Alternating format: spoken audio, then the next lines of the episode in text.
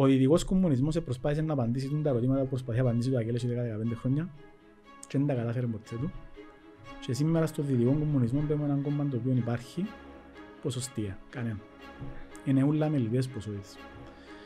Το Αγγέλ για αρκετά χρόνια νομίζω προσπάθαν να τα απαντήσει ίσως αφήνοντας τα λίγο κάτω από το χαλί. Αφήνοντας τα αναπάντητα ουσιαστικά. Ναι, το οποίο όμως όταν ήρθες face to face με την εξουσία, όχι πλέον με τρία-τέσσερα στελέχη στην κυβέρνηση του Τάσο Παπαδούλου, αλλά με τον Δημήτρη τον Χριστόφιαν Πρόεδρο, ήρθες κατάφατσα με τα ερωτήματα. Και μέχρι και σήμερα θεωρώ ότι ε, θα πω παραπεί, θα πω ότι βρίσκεται σε μια κατάσταση εσωστρέφειας διότι προσπαθεί να δώσει απαντήσεις ως προς το τι είναι τελικά, ως προς το τι θέλει να είναι σαν κόμμα και τι πολιτική πρόταση πρέπει να βγάλεις έξω μες στον κόσμο. Ε, τι πολιτική πρόταση πρέπει να βγει έξω; Ρωτώ σε εσένα τη γνώμη σου. το Πολιτιστικό Ίδρυμα 1948.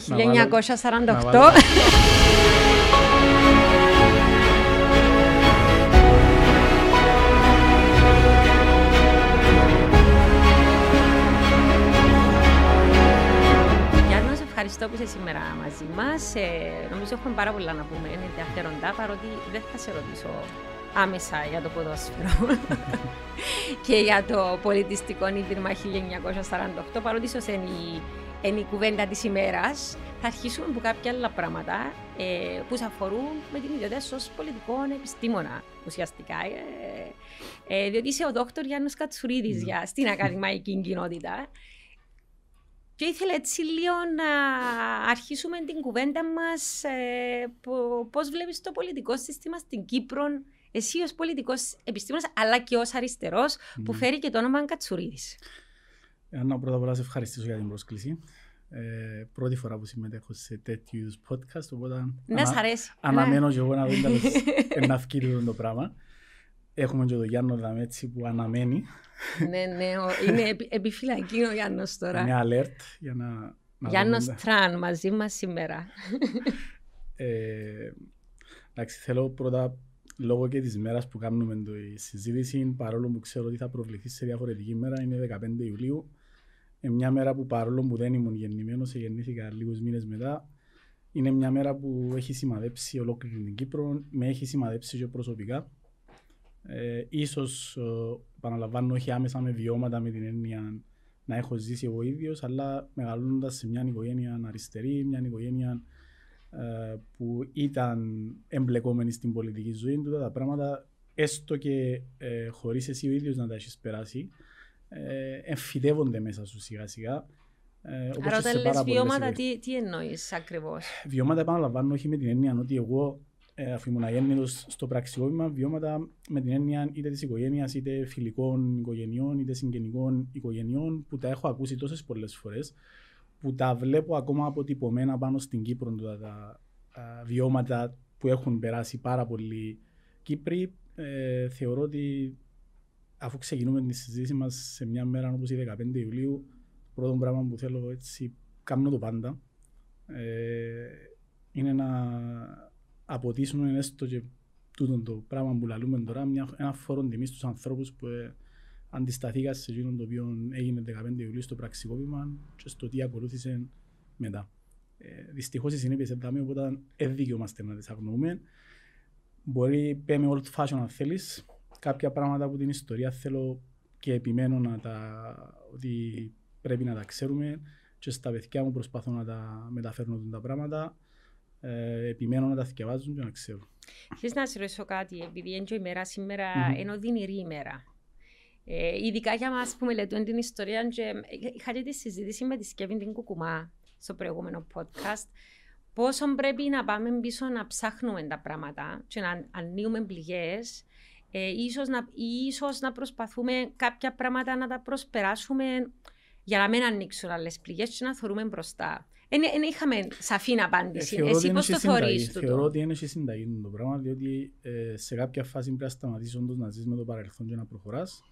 Που την άλλη, εν περιπτώσεις όπως το δικό μας το πραξικόπημα που οι συνέπειες ακόμα είναι εδώ και ζούμεντες, οπότε τουλάχιστον ώσπου να εκλείψουν τούτες οι πρακτικές συνέπειες ακόμα εκεί προς εμμυρασμένοι, ε, όταν βλέπεις, ενδεχομένως δεν το βλέπουμε πλέον τόσο συχνά και τούτον ίσως να μας κάνει να κινούμαστε πολύ πιο ε, εύκολα στον μπροστά, αλλά εμείς που έχουμε μνήμες λίγο δεκαετίες του 80, του 90, θυμόμαστε ότι υπήρχε και ο κόσμος που ενώ είχες συμμετάσχει σε αυτό το πράγμα, εκέρδισες στο τέλος πράγματα επειδή δεν τιμωρήθηκε. Και βρέθηκε και σε θέσεις εξουσίας και σε θέσεις ε, όχι μόνο πολιτικής εξουσίας και οικονομικής εξουσίας και κοινωνικής εξουσίας. Οπότε, όταν βλέπεις τον τον κόσμο το τι έχει γίνει να μην, υπάρξει, να μην έχει υπάρξει τιμωρία, είναι κατά αναλογία ε, να ξέρεις ότι κάποιος σε δολοφόνησε και να πεις: OK, πρέπει να προχωρήσουμε διότι μπορεί να αναξέσουμε πέντε πληγές μέσα σε, μέσα σε κάποιες οικογένειες. Πολύ μικρότερο το scale, καταλαβαίνω το, αλλά ε, επαναλαμβάνω, ε, θεωρώ ότι έχει συνταγή και οι κοινωνίες όντως πρέπει σε κάποια φάση να προχωρούν. Το να προχωράς όμως δεν σημαίνει ότι ξηχάνει, δεν σημαίνει ότι πρέπει να, να μένεις και τι τιμωρίες εκεί και όπου πρέπει. Ξέρεις, υπάρχει μια γενικότερη ατιμορρησία στην Κύπρο.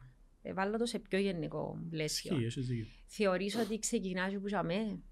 Διότι σήμερα ε, ε, έχουμε πολλά άλλα πράγματα που έπρεπε να, κάποιοι έπρεπε να είχαν συνέπειες για τις αποφάσεις τους και για τις πράξεις τους και δεν θέλουμε να γίνεται τίποτε. Ε, να σου πω όμως ότι μπορεί να το δεις ανάποδα. Δηλαδή; Δεν ε, ξέρω η κότα και το αυγό τώρα στη συγκεκριμένη περίπτωση, αλλά όταν έχει γίνει το που έγινε το 1974, το μέγιστο των εγκλημάτων, και υπήρξε μια τιμωρησία.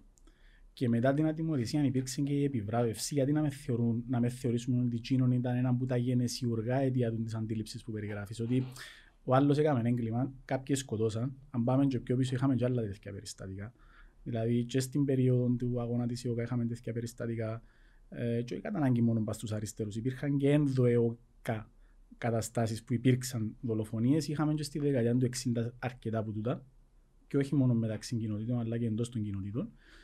Τούτα τα πράγματα όλα ενετιμωρηθήκαν και οδήγησαν στο χειρότερο που ήταν το 1974. Έτσι βλέπει ο κόσμος ότι τούτα ούλα ο κόσμος σκότωνε, δολοφονούσε, εγκλημάτισε εναντίον της πατρίδας του, εμοίρασε την πατρίδα του και δεν υπήρξε τιμωρία. Δεν έχουμε τιμωρία. Έγινε πραξικόπημα, έγινε εισβολή, εμπήκε ο Σαμσόν και ύστερα έφυγε και πήγε Γαλλία. Ενώ ναι, πάλι θεωρείς όμως ότι ήταν δίκαιο, είναι λίγο οξύμορο. Δεν το θεωρώ οξύμορο, να σου πει αλήθεια. Θεωρώ οξύμορο το να έχει τιμωρηθεί μόνο ένας. Ε, μα είναι τούτο που λέω ότι ναι, τούτο ναι. κι αν είσαι έναν κάνεις τον από τον τράγο, βάλεις τον τζίνο και λαλείς α, τιμώρησα κάποιον τον έναν. Τούτο μπορεί Καταλαβες, να είναι ο τρόπος να, ενδεχομένως να εκτονωθεί η πίεση ίσως τότε έτσι το σκεφτήκαν όσο το σκεφτήκαν. Αλλά ε, είναι πάρα πολλοί κόσμος που είναι ατιμωρητός. Είναι πάρα πολλούς που τους ακούεις κάθε χρονιά στις μαρτυρίες για το 1974 ε, στη μέρα του πραξικοπήματος να σου λένε ξέρουμε τους, είναι ο τάδε και ο τάδε, ήρθαν, χτυπήσαν, σκοτώσαν, ναι. εκάμαν και εντιαμε και γυρίζουν ακόμα δίπλα μας. Εντάξει, η... που, που, την άλλη όμως ε, πρέπει να πούμε δύο πράγματα. Ε, μπορεί, να μην, μπορεί να μην είναι της ίδιας εκτασής, ε, αλλά που την άλλη, επειδή έκαναμε και ένα podcast για το Μαρί, mm-hmm. το ίδιο πράγμα ας πούμε, είναι να σου πούν και οι συγγενείς των θυμάτων ότι ατιμορρησία, ε, ατιμορρησία μιας αριστερής κυβέρνησης ε, ήταν κάτι που δεν θα περίμενε κάποιος. Η, η, η μία ανάληψη ευθυνών. Ε, ε, θέλω απαραίτητα να το σχολιάσεις στον το πράγμα, αλλά. Που ε, διότι και εκείνη, ας πούμε, εγώ εκείνο το ερώτημα που έθεσα στην οικογένεια Ιωαννήτη, εντάξει, αφού επί φυλακή ο Πακώστο, ο οποίος ήταν ένας άνθρωπος ηλικιωμένος, με προβλήματα υγείας. Τι άλλον ήθελατε τελικά; No. Ε, Παίζοντας σε λίγο. Ε, ε,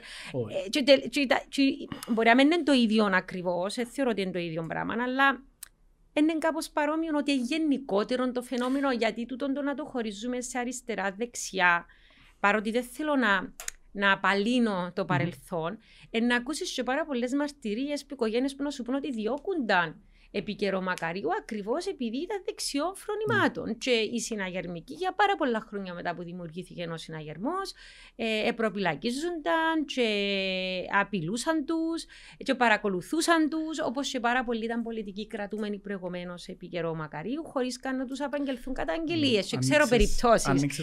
Γι' αυτό σου λέω ότι το ερώτημα είναι ε, τώρα έτσι μέρα τελικά. Ε, δεν ξέρω, δεν έχω απάντηση. Μπαίνουμε σε έτσι συζητήσεις. Διότι υπάρχουν, υπάρχουν πάντα δύο απόψεις σε κάτι. Είναι πάντα και μπορεί να παραπάνω απόψεις. Ναι, ναι, ναι, ναι, ε, εννοείται. Είναι και θεμητό. Είναι ξεκινώ από το πρώτο σου σημείο και θα συμφωνήσω ότι η κουλτούρα τιμωρησία είναι διάχυτη μέσα στην Κύπρο και ε, θα συμφωνήσω απόλυτα. Δεν θα συμφωνήσω στην εξομοίωση του πραξικοπήματο με οτιδήποτε άλλο έχει γίνει μέσα στην Κύπρο. Είπατε όμως το Γιάννο ότι ναι, ξέρω, εν ξέρω, άλλη- δεν είναι για σένα ναι, που απαντώ τώρα. ότι Θέλω να το είναι βάλω εγώ, συγκρίνονται τα δύο, θέλω να το αλλά βάλω βάλω εγώ ως σε ένα παράδειγμα. πλαίσιο, διότι μιλάς καθαρά για ένα ατύχημα, το οποίο αν είχε ευθύνες που Ήταν είχε εξ προφανώς αμελίας, ευθύνες, εγώ θεωρώ. έπρεπε να αποδοθούν Ε. και αποδοθήκα θεωρώ αρκετές ευθύνες και ενδεχομένως όπως και στην περίπτωση του Αγώστα μπορεί και άδικα πράγματα, αλλά έτερον εκάτερον δεν μπορεί να συγκριθεί με μια ε, εκπρομελέτης προσπάθεια αποσταθεροποίησης, βομβιστικές επιθέσεις, δολοφονίες, απαγωγές, που ελέας ότι αν κάνεις τα πράγματα να, έρθει- να γίνει η τουρκική εισβολή και να έχει αντίκτυπο σε όλη μας τη χώρα. Και κάμναν το. Άρα Ναι, ήταν πολλά θεωρείς όμως- συνειδητό. Να σε ρωτήσω όμως κάτι άλλο. Εσύ θεωρείς επειδή εγώ έχω μια άλλη αντίληψη για κάποια άτομα τουλάχιστον. Περίμενε όμως, ας με δώσουμε ένα Α, λεπτό για εντάξει, τα- και επειδή για τα εν πάση άλλα τούτον είπες. που είπες που Ναι, ήθελα ε, να το να θυμάσαι, κάτι είμαι να σίγουρα. το- Πρώτα Α, να μην θυμούμαι. εξιάσω εγώ τα άλλα. Εντάξει. Ε, το άλλο που είπες για την περιθωριοποίηση που έχει είτε το δεξιά είτε το αριστερά. Υπάρχει μια διαχρονική περιθωριοποίηση στην Κυπριακή κοινωνία που είναι της αριστεράς, η οποία τερματίζεται σε μεγάλο βαθμό τη δεκαετία του 2000. Ε, παραμένουν, θεωρώ, πολλά κατάλοιπα ακόμα, διότι έχεις ένα δημόσιο οργανισμό, μια δημόσια υπηρεσία που χτίστηκε στο, μετά τον αγώνα της ΕΟΚΑ και στελεχώθηκε σε έναν βαθμό φυσιολογικά θα μου πεις που σ- κόσμο γύρω από την ΕΟΚΑ το οποίο υπήρχε μια ε, μεγάλη αντίθεση και μια αντιπαράθεση με την αριστερά οπότε αριστερούς στη δημόσια υπηρεσία είναι θόρες. Πουθενά. Έχουμε μαρτυρία του Μαγαρίτη του Μανώλη του Χριστοφίδη σε συνέδριο των κλαδικών των δημόσιων υπαλλήλων του Δημοκρατικού Συναγερμού του 92-93 που λένε ότι 7% αριστερούς ε, έχει μες στη δημόσια υπηρεσία. Εντάξει, δεν είναι και ισχύει όμως πλέον. Δεν Όχι, ισχύει. λέω ότι ισχύει. Ναι. Λέω όμως ότι υπήρχε τούτη δια... ε, εν μπο- εν δέχομαι να εξομοιωθεί και ούτε μπορεί ιστορικά να εξομοιωθεί ούτε με τεκμήρια ούτε με τίποτε ότι η περιθωριοποίηση που υφίσταται η αριστερά ως τις αρχές της δεκαετίας του 2000 μπορεί να Καλά, επί εξομοιωθεί καιρό Βασιλείου δεν κυβερνούσε Άκουμε. η μπορεί, να αριστερά εξ, όμως. μπορεί να εξομοιωθεί με την περιθωριοποίηση, δεν θα πω δεξιό φρονημάτων επί Μαγαρίου, θα πω γρηδικών και ακροδεξιών φρονημάτων. Διότι τι, τι ήταν και ο Μαγάριος σε τελική ανάλυση, ένας άνθρωπος του χώρου της δεξιάς. Κάποιοι Τον λένε, οποίο εστήριζε το Αγγέλ. ναι, αλλά ήταν άνθρωπος του χώρου της δεξιάς. Ο, ο Σπύρος Κυπριανού τι ήταν μετά που τον εστήριζε πάλι το Άγγελ. Ένας άνθρωπος του χώρου Ο της Τάσος Εύρωσης, τι ήταν που τον ένας- εστήριζε πάλι το ίδιο Αγγέλ; πράγμα. Ένα, Άρα ένας ξέρεις, άνθρωπος... δηλαδή, Ναι, για, ε, ναι. Η, η διάκριση που θέλω να κάνω είναι ότι χωρίς να δικαιολογώ τις υπερβολές που γίνονταν επί Μακαρίου, ε, που πάλι έχει ιστορικές εξήγησεις κατά τη γνώμη μου, δεν μπορεί να συγκριθεί τσίνον το πράγμα με το ότι υφίστατον η αριστερά όλες τις δεκαετίες της ύπαρξης της. Ήταν λάθος και τσίνον που γίνεται του Μακαρίου ήταν λάθος. Που την άλλη ήταν λάθος στο βαθμό που έγινε όχι στους ανθρώπους, τους σεσημασμένους που μπορεί να κάνουν και εγκλήματα και ξέρω εγώ εκείνους, ναι, και να τους περιθωριοποιήσεις και να τους βάλεις και φυλακή και να πιερώσουν. Όμως αν έγινε τον απλά επειδή υποστήριζαν κάτι, όπως είχαμε τέτοια περιστατικά σε εκείνες περιόδους, σε πολύ έντονες περιόδους, ε, προφανώς ήταν λάθος. Και για να το δικαιολογήσω εκείνον το οποίο έγινε, το για να μην το εξομοιώσω που λέω. Επί Βασιλείου είναι κυβερνούσε η αριστερά. Εγώ θεωρώ ότι η πρώτη φορά που υπάρχει Κυβερνούσε το συμμετοχή... κεφάλαιο συγκαλυμμένο ως, ε, ως αριστερά. Ανά, το κεφάλαιο... Προκαλώσε τώρα, Το ρε φίλε. κεφάλαιο- Δεν κοίτα μου λέει, εσύ ήταν περιθωριοποιημένη η αριστερά, Ήταν. λες στηρίζα του λες τις κυβερνήσεις. Εστήριζες χωρίς να συμμετέχεις, εστήρι- εστήριζε η αριστερά Εν χωρίς... εξαργυρώνεις για νόμο Εν στο εξαργυρώνω. πολιτικό σύστημα. Να σου πω ότι εξαργύρωνε η αριστερά. Διότι τούτο το πράγμα ε, εμπίπτει μες στα πεδία που έχω ερευνήσει ιστορικά.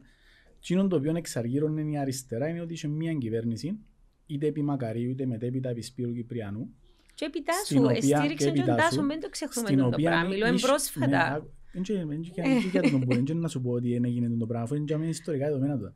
Ε, Έγινε του και πιθανότατα μπορεί να ξαναγίνει κιόλας, διότι η αριστερά σε μια χώρα όπως ήταν η Κύπρος, η οποία μετά το 1945 μπαίνει στη σφαίρα επιρροής της Δύσης. Μετά από ένας χαμένος εφήλιο στην Ελλάδα των αριστερών δυνάμεων και εκείνα όλα τα οποία ακολουθήσαν αντίον της αριστεράς στην Ελλάδα, ξέρει ότι δεν έχει περιθώριο στην Κύπρο να έχει άμεση συμμετοχή κάπου. Σε έναν βαθμό αποδέχεται λίγο ότι έχει δευτερεύον ρόλο σε τούτα της πολιτικής εξουσίας και τι επιλέγει να στηρίζει τμήματα της δεξιάς και κεντροδεξιάς με την οποία μπορεί να υπάρχει μια κοινή συνισταμένη τουλάχιστον στα θέματα Κύπρου. Με την έννοια ο Μακάριος έκαμε μια επιλογή να μην είμαστε στο ΝΑΤΟ. Εστηρίχτηκε για αυτό το πράγμα. Έκαμε μια επιλογή ενδο, μέσα στη χώρα να δημιουργήσει έναν κοινωνικό κράτος, το οποίο συνέχισε και ο Σπύρος ο Κυπριανού, το οποίο ήταν πλησιέστερα στη φιλοσοφία της αριστεράς. Τούτα εστήριζε απέναντι σε άλλες καταστάσεις, απέναντι σε έναν παρακράτος στη δεκαετία του 60. Άρα, απέναντι σε ναι. μια νεοκαβίτα τη δεκαετία του 70. Δηλαδή, είναι, τι ήταν να κάνεις δηλαδή. Μετά ο Σπύρος ο Κυπριανού έχει μια περίοδο στην οποία πρέπει να οικοδομήσεις στην Κύπρο. Μετά από την καταστροφή Άρα όλη. η ε, αριστερά, ε, ενώ ιδεολογικά θα έπρεπε, κατά τη δική μου άποψη, να είναι ενάντια στο σύστημα το Μμμ. καπιταλιστικό που το οποίο συζητούσαμε και πριν, Ναι. ε, αλλά δεν καταλήξαμε πουθενά. Ενάντια στο, αρι- στη- στο καπιταλιστικό σύστημα, η αριστερά επιλέγει να είναι μέρος του συστήματος. Άρα, άρα είναι ανερή. Όχι. Είναι είναι ανερή των Να σου λόγων πω, ύπαρξης τούτες- της όχι, αριστεράς. Τούτες οι συζητήσεις στην αριστερά και δεν επιδιώκω να, κα- ότι κατέχω την απόλυτη αλήθεια. Απλώς είμαι γνώστης των συζητήσεων και προφανώς έχω μια άποψη, την οποία μπορεί να διαφωνούν πολλοί άλλοι και στον χώρο της αριστεράς. Διότι στον χώρο της αριστεράς έγιναν και γίνονται οι πιο έντονες και πολλές φορές εξοντοτικές συζητήσεις πάνω σε ζητήματα όπως τούτα από άλλες. Είναι μια συζήτηση που χρονολογείται από τον καιρό του Μάρξ. Εντάθηκε τον καιρό του Λένιν και το αν πρέπει να Ε, πιάνει του Μάρξ, ο εξουσία. οποίος χρηματοδοτείται από τα εργοστάσια του κύριου του Έγκελς. Ο Μάρξ, ο οποίος ήταν φίλος με τον Έγκελ, ο οποίος ήταν εκείνος που ήταν, να σου πω. Εντάξει, δάμε εκεί μια- είναι είναι Αννα- τούτη αντίφαση πάλι είναι τελικά. αντίφαση, είναι αντίφαση. Πώς Γιατί μπορείς να είναι αν- ξεφύγεις που τούν το πράγμα, αφού Μπορείς το να πράγμα είναι ξεφύγεις διότι πραγματικότητα. προ- Όταν διό- και εγώ γίνομαι επαναστάτη και γράφω επαναστατικά κείμενα πολλά καλά και μελετώ και γράφω κεφάλαια ολόκληρα. Αλλά είναι Άμα σε- έχω είναι- λεφτά είναι από σε- το βιομήχανο όχι, των πατέρων αλλά- του φίλου μου. αλλά Πολλά είναι- ωραίο. Αλλά είναι έτοιμη να συγκρουστείς με το σύστημα και να πάεις να το αλλάξεις. Και δεν το καταγιγνώσκεις.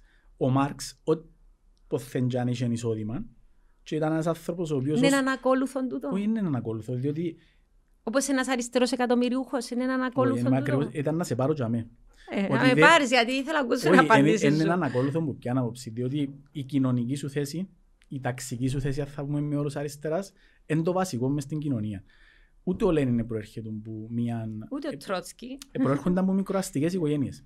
Το οποίο, ειδικά στην εποχή τους που ζούσαν, ποιοι θα μπορούσαν με μια εργατική τάξη που τότε εμφανίζεται, μια εργατική τάξη που δούλευε 24-7, που δεν είχε ώρα για τίποτε άλλο, ποιοι θα ήταν εκείνοι οι οποίοι θα μπορούσαν να επεξεργαστούν Και δεν ήταν καν πλειοψηφία εργατική τάξη, να το Τότε. πούμε. Με προγράμματα intelligentsia που αρχίζει πάντα σε επαναστάσεις. Στη Γαλλική Επανάσταση ποιος θα την αρχίσει. Άρχισαν ευγενείς. σε, σε μια Στη εποχή Ρωσική άλλη. Επανάσταση πάλι είναι ευγενείς που Δεν είναι αρχίσαν.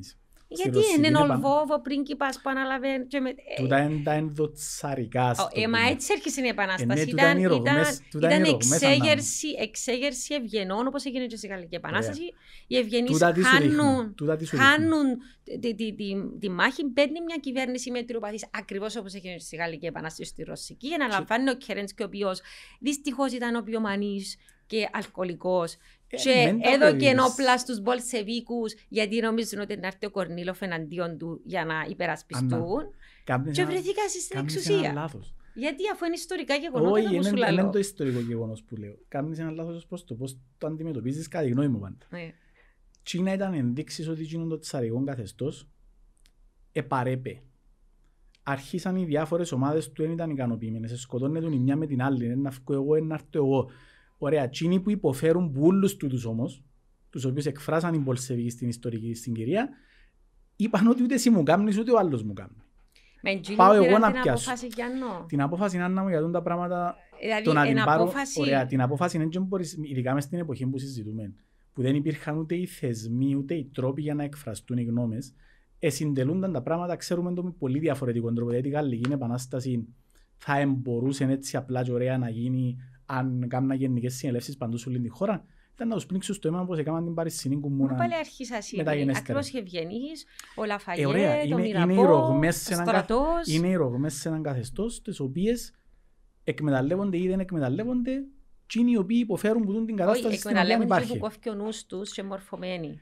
Και για μέ Ναι, αλλά μετά τώρα είμαστε φορήσαν σε- έχει κύμα που Ωραία. κάτω κάποιους Μα, που ε, είναι Πάμε σε εκείνο που ευχαριστημένοι. λέμε ότι όπως και στην Κύπρο όπως και αλλού τούτα τα φαινόμενα τα οποία είπες ο πλούσιος ή ο εκατομμυριούχος ή ο εργοστασιάρχης ή ο βιομήχανος ή ο έτσι και άλλος που ψηφίζει αριστερά φαινόμενα που υπάρχουν.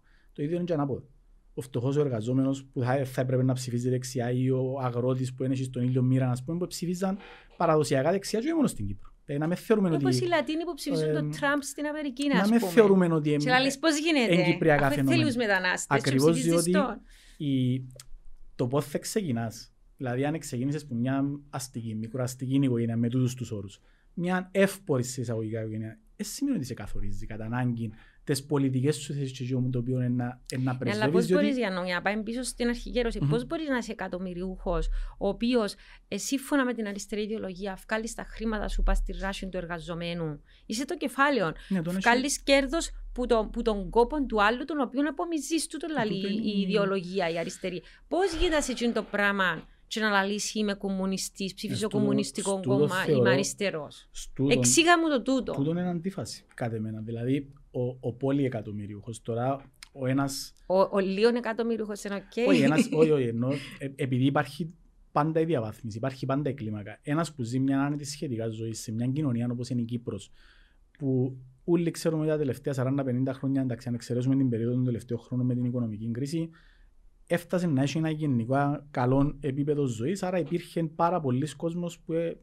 ε, εντάχθηκε σε αυτό που θα λέγαμε κοινωνική κινητικότητα. Επίε λίγο προς τα πάνω, δηλαδή όλοι στην Κύπρο σιγά σιγά μετά το 1974 α, υπήρξε μια κοινωνική. Ε, ονομάζεται οικονομική ανάπτυξη και συμβαίνει.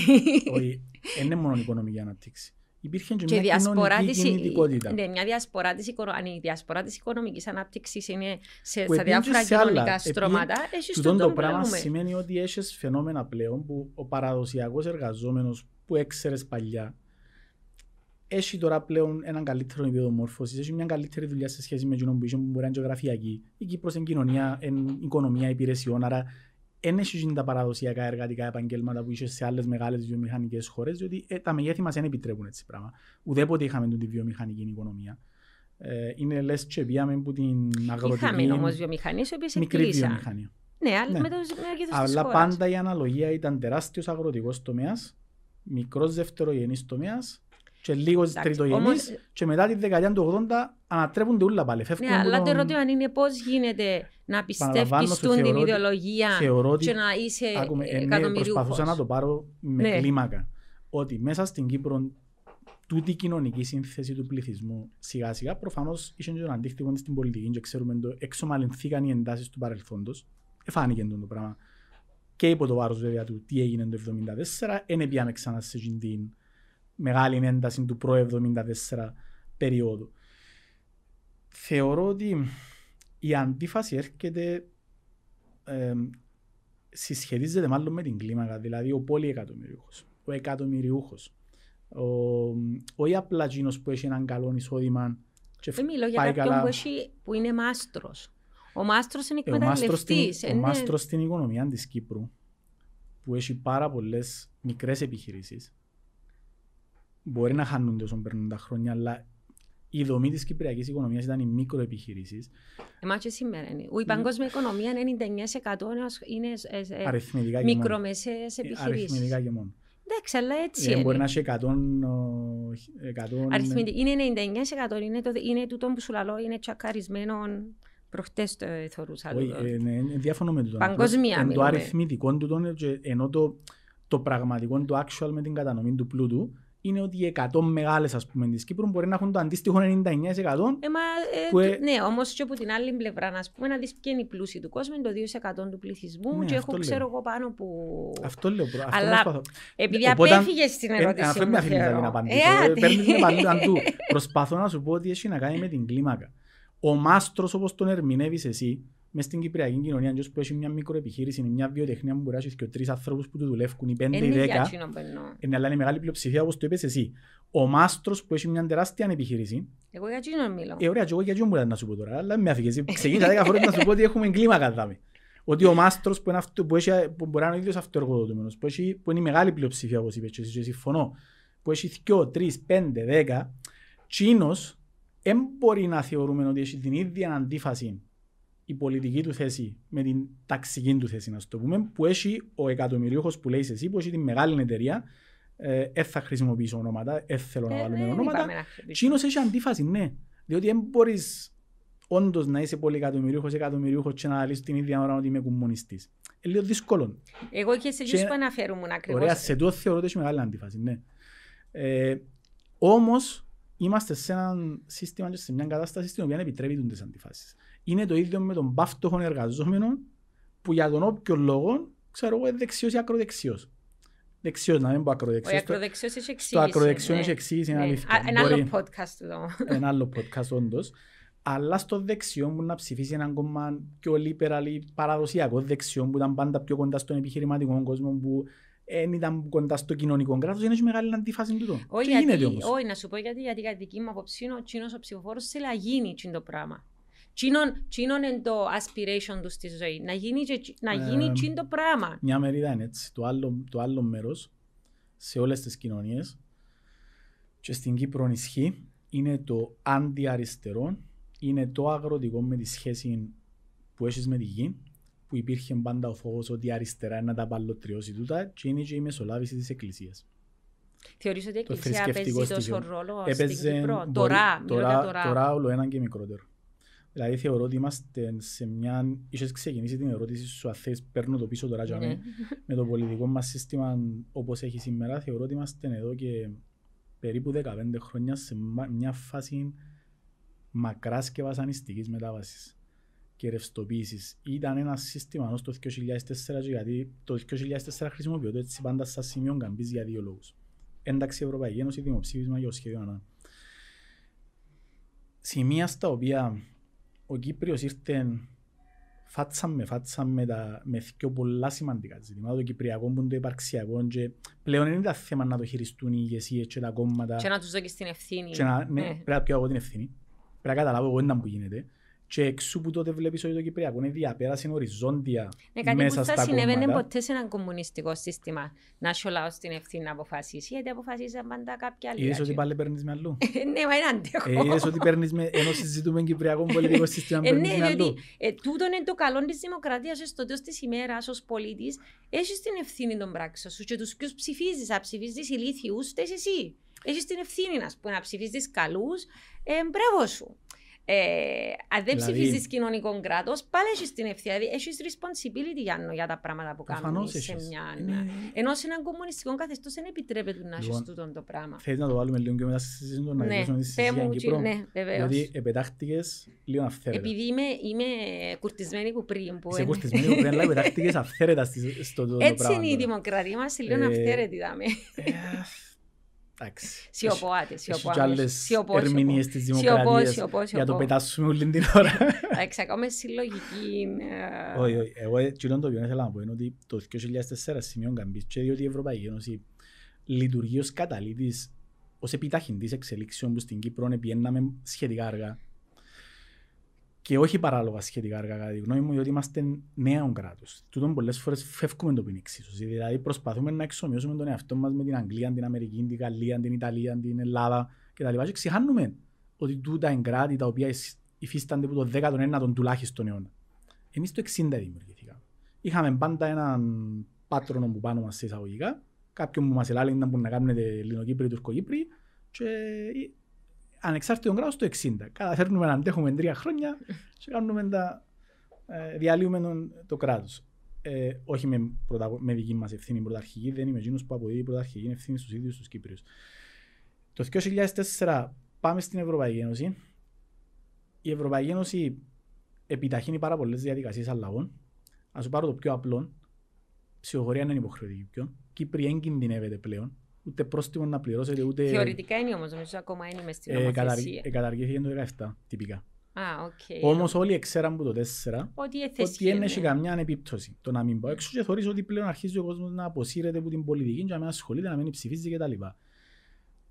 Το 4 ο Κύπρος έρχεται face to face με το Κυπριακό. Που την άποψη πρέπει να καταλάβω εγώ ένταμ που γίνεται τώρα και να πάρω εγώ μια αποφασή προφανώς είναι να επηρεαστείς και επηρεάστηκες και το, που το τι είπαν κόμματα, πολιτική, τα πάντα. Όμως τότε θυμούμε και ύστερα είδα έκανα το σε αναλύσεις το, το πράγμα είχε μια μεγάλη διάψευση στους Κύπριους. Ε, θωρείς τα ευρωβαρόμετρα 3 και 4 ως πριν το δημοψήφισμα, μεγάλες προσδοκίες που είναι η Ευρωπαϊκή Ένωση. Κοντά στο δημοψήφισμα που έρχεται όλη η Ευρωπαϊκή Ένωση και διά πάνω στους Κύπριους ψηφίστε το ή μη έχετε πρόβλημα, λίγο πολλά, τώρα κωδικοποιώ το πολλά ναι, ναι, ναι, χοντρά αντιλαμβάνεσαι. Συμφωνώ απόλυτα μαζί σου. Τι ήρθε και είπε ο Κύπριος, ρε κοπέλια, μα μπήκα στον οργανισμό υποτίθεται κυρίως για να βοηθηθώ για το Κυπριακό. Και τελικά πώς με βοηθούν, να με το να με πιέζουν εμένα, διάψευση προσδοκιών. Έτσι απότομη κιόλας. Στα ευρωβαρόμετρα εφάνηκε. Δηλαδή που το ευρωβαρόμετρο του, στις αρχές του 2004, το δεύτερο, το δεύτερο second wave, είχε μεγάλη αποστάση στην ικανοποίηση μου την Όπως Ευρωπαϊκή και ο Ένωση. κούρεμα, Και εμπιστοσύνη. ακριβώς. Αν πάει Το στο ίδιο και το κούρεμα, κούρεμα. ναι, το ίδιο ακριβώς.